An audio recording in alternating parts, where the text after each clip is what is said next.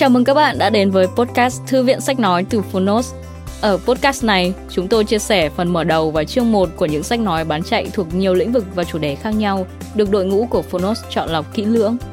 Mong là thông qua podcast, các bạn sẽ tìm thấy những quyển sách phù hợp cho bản thân, kiến thức hữu ích cũng như những nguồn cảm hứng cho đời sống tinh thần và sự nghiệp. Podcast Thư viện Sách Nói được phát sóng đều đặn hàng ngày. Mời các bạn cùng đón nghe! Và nếu yêu thích nội dung này, hãy tải ngay ứng dụng âm thanh số và sách nói có bản quyền Phonos để nghe trọn vẹn cuốn sách. Ngoài ra, Phonos còn sở hữu hàng ngàn nội dung hấp dẫn khác như tóm tắt sách, ebook, thiền, chuyện thiếu nhi, chuyện ngủ, nhạc chủ đề, vân vân. Còn bây giờ, hãy cùng lắng nghe chương 1 của cuốn sách hôm nay nhé!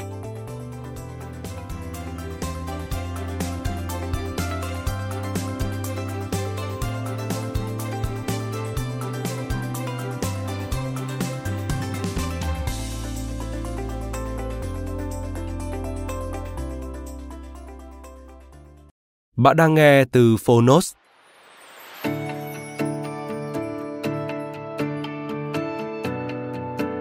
Lực sử kinh tế học Tác giả Nio Kisteni Người dịch Tạ Ngọc Thạch và Nguyễn Trọng Tuấn Độc quyền tại Phonos Phiên bản sách nói được truyền thể từ sách in theo hợp tác bản quyền giữa Phonos với Yale Representation Limited.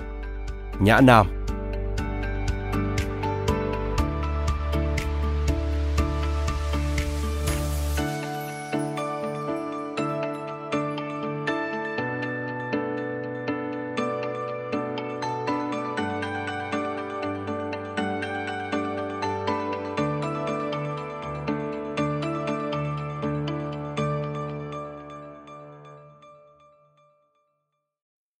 Chương 1 Cái đầu lạnh và trái tim nóng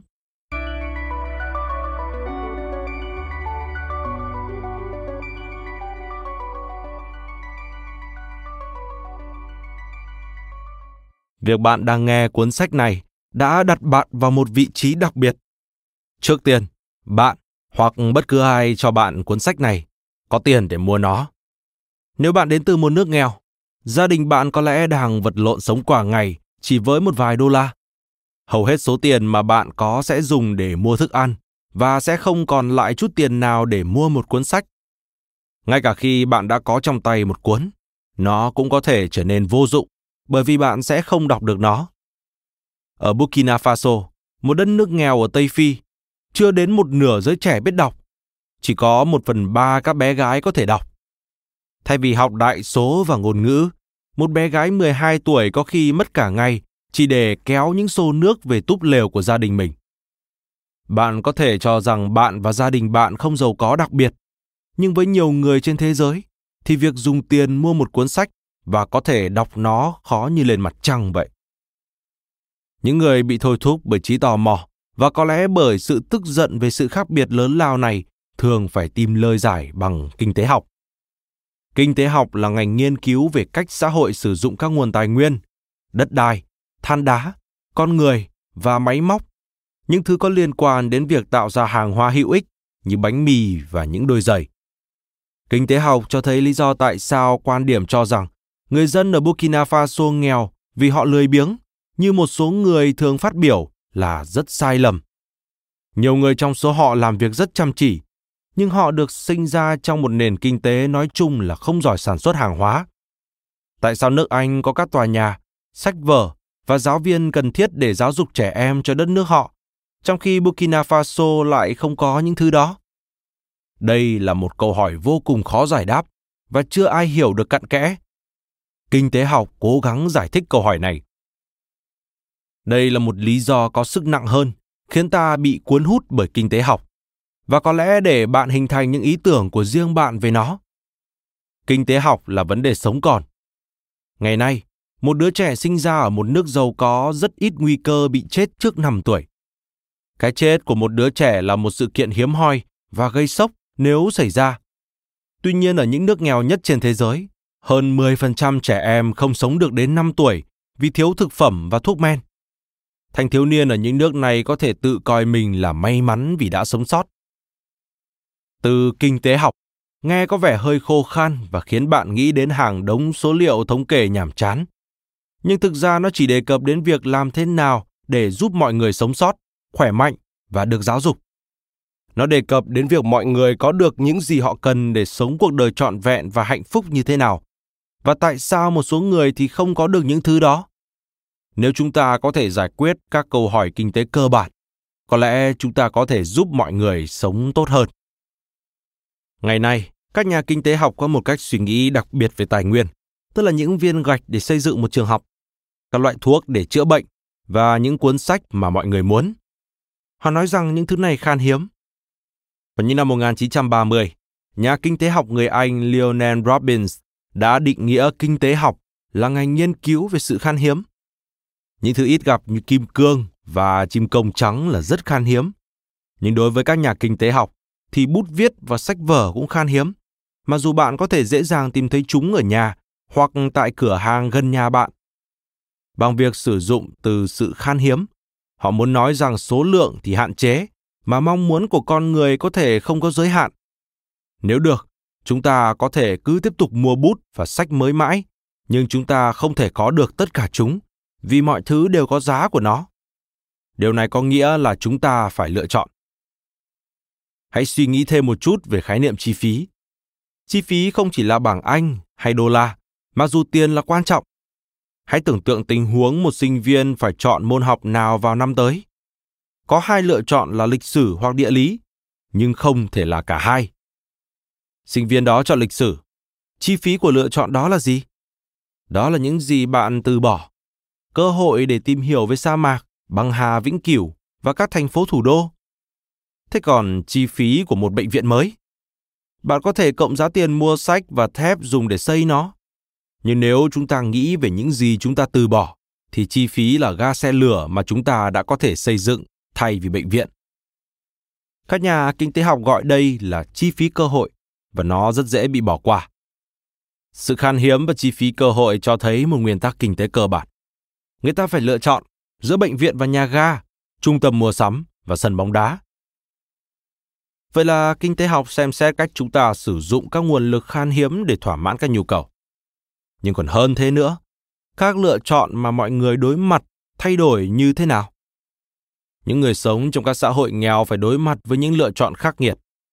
Một bữa ăn cho lũ trẻ hoặc thuốc kháng sinh cho một người bà đang ốm.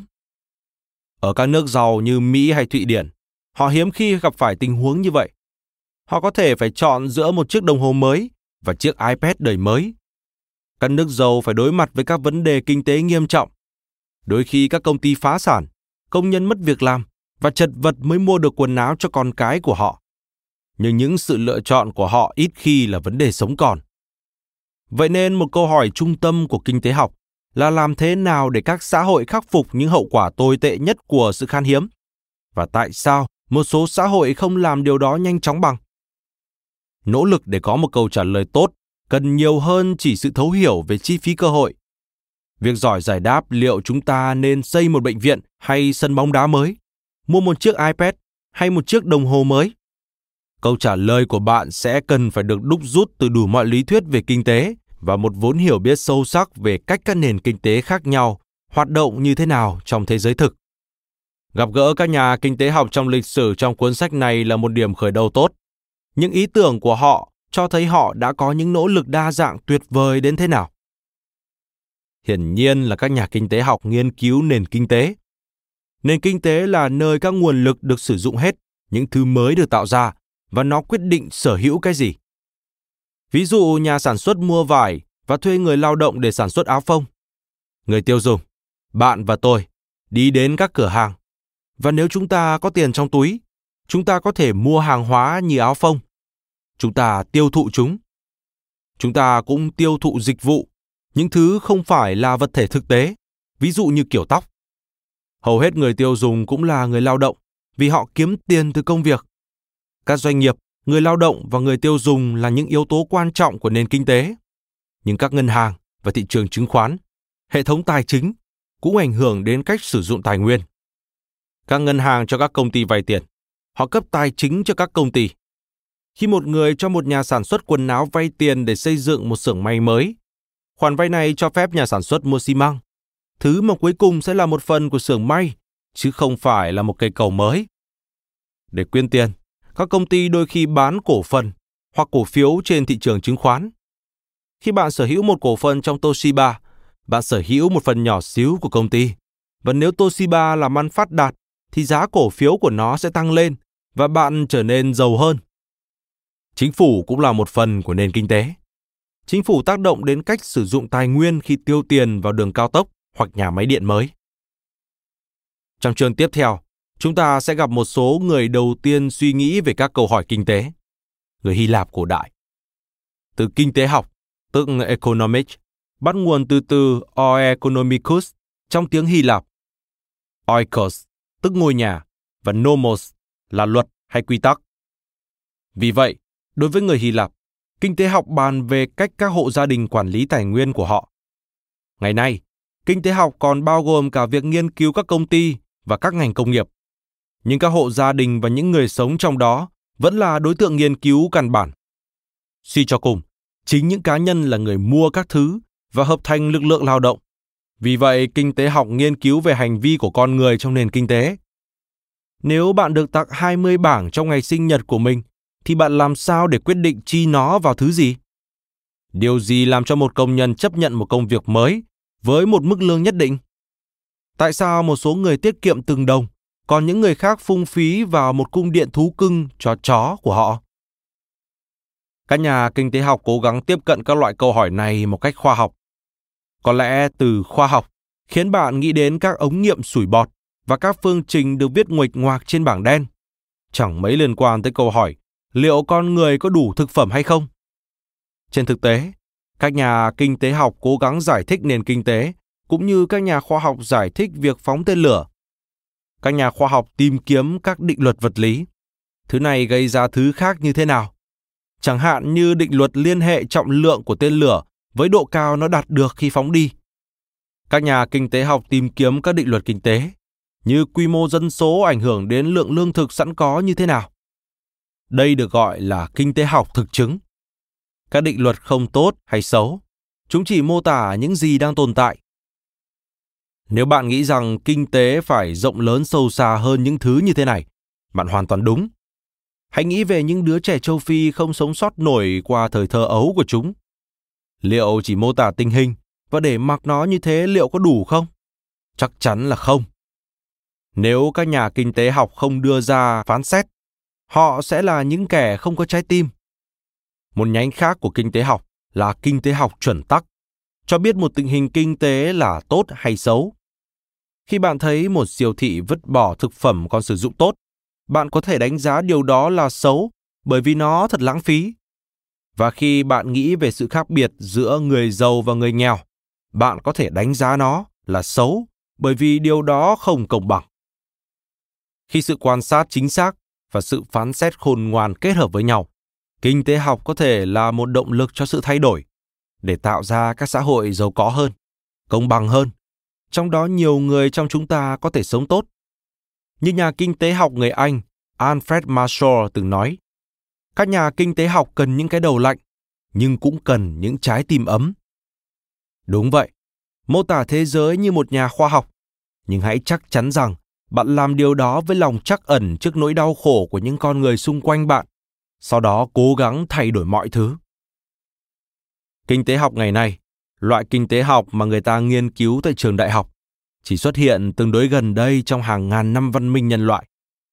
Nó xuất hiện một vài thế kỷ trước, khi chủ nghĩa tư bản, loại hình kinh tế hiện nay thấy ở hầu hết các quốc gia, được sinh ra. Trong xã hội tư bản chủ nghĩa, hầu hết các nguồn lực, lương thực đất đai và sức lao động của con người đều được mua và bán bằng tiền. Việc mua và bán này được gọi là thị trường. Ngoài ra, có một nhóm người, các nhà tư bản, là những người sở hữu vốn, tiền, máy móc và nhà máy cần thiết để sản xuất hàng hóa. Một nhóm khác là người lao động được tuyển dụng trong các công ty tư bản. Bây giờ thì thật khó tưởng tượng theo bất kỳ cách nào khác. Nhưng trước khi chủ nghĩa tư bản ra đời, mọi thứ đã rất khác. Người ta tự nuôi trồng thực phẩm cho mình thay vì mua nó.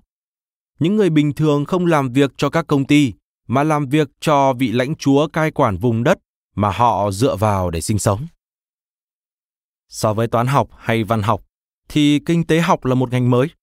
Đối tượng của kinh tế học hầu hết là những thứ mà các nhà tư bản quan tâm, mua, bán và giá cả. Phần lớn cuốn sách này bàn về loại hình kinh tế này, nhưng chúng ta cũng xem xét cả các khái niệm kinh tế từ trước đó rất lâu. Xét cho cùng, mọi xã hội, dù tư bản hay không, đều phải giải quyết vấn đề làm thế nào để lo cơm no áo ấm cho người dân. Chúng ta sẽ xem xét những khái niệm thay đổi về nền kinh tế và xem bản thân nền kinh tế đã thay đổi như thế nào. Con người qua các thời kỳ đã cố gắng vượt qua sự khan hiếm như thế nào khi họ làm việc trên các cánh đồng và nhà máy và quây quần xung quanh nồi thức ăn của họ. Liệu các nhà kinh tế học có luôn mô tả nền kinh tế và đưa ra những đánh giá về nó như các nhà khoa học cẩn trọng và nhà triết học thông thái không? Đôi khi họ bị trách là đã không xem xét tới những khó khăn của những nhóm người thiệt thòi bị tụt lại khi nền kinh tế phát triển, đặc biệt là phụ nữ và người da đen. Có phải đó là vì suốt lịch sử, các lý thuyết gia kinh tế thường xuất thân từ các nhóm lợi thế nhất trong xã hội? Vào đầu thế kỷ 21, một cuộc khủng hoảng kinh tế lớn đã xảy ra do các hoạt động thiếu thận trọng của các ngân hàng. Nhiều người đổ lỗi cho các nhà kinh tế học vì đã không dự đoán trước được điều đó. Một số người nghi ngờ rằng điều này xảy ra do nhiều người trong số họ bị ảnh hưởng bởi những người được hưởng lợi từ một nền kinh tế bị chi phối bởi giới tài chính và các ngân hàng lớn. Vậy nên có lẽ các nhà kinh tế học cần cái gì đó khác nữa, cùng với cái đầu lạnh và trái tim ấm của họ. Đôi mắt tự phê bình, khả năng nhìn xa hơn mối quan tâm riêng và cách nhìn thế giới quen thuộc của họ. Nghiên cứu lịch sử kinh tế học giúp chúng ta làm được điều này, bởi vì thông qua việc tìm hiểu quá trình tư tưởng của các nhà kinh tế học thời trước, hình thành từ mối quan tâm và hoàn cảnh của riêng họ, chúng ta có thể hiểu rõ hơn cách mà các ý tưởng của chúng ta khởi sinh đó là lý do tại sao việc kết hợp lịch sử với các tư tưởng lại hấp dẫn và cần thiết đến vậy trong việc tạo ra một thế giới mà ở đó sẽ có nhiều người hơn trong số chúng ta có thể sống tốt Cảm ơn các bạn vì đã lắng nghe podcast Thư viện Sách Nói. Podcast này được sản xuất bởi Phonos, ứng dụng âm thanh số và sách nói có bản quyền dành cho người Việt. Hẹn gặp lại các bạn ở những tập tiếp theo.